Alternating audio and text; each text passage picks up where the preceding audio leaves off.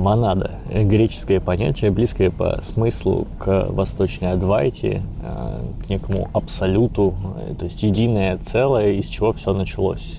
Некое неделимое начало-начал а, сингулярность Вселенной до Большого Взрыва, если хотите. Но если вы нихуя не философ, а какой-нибудь скучный биолог, то для вас монада — это такая маленькая одноклеточная хуевина со жгутиками.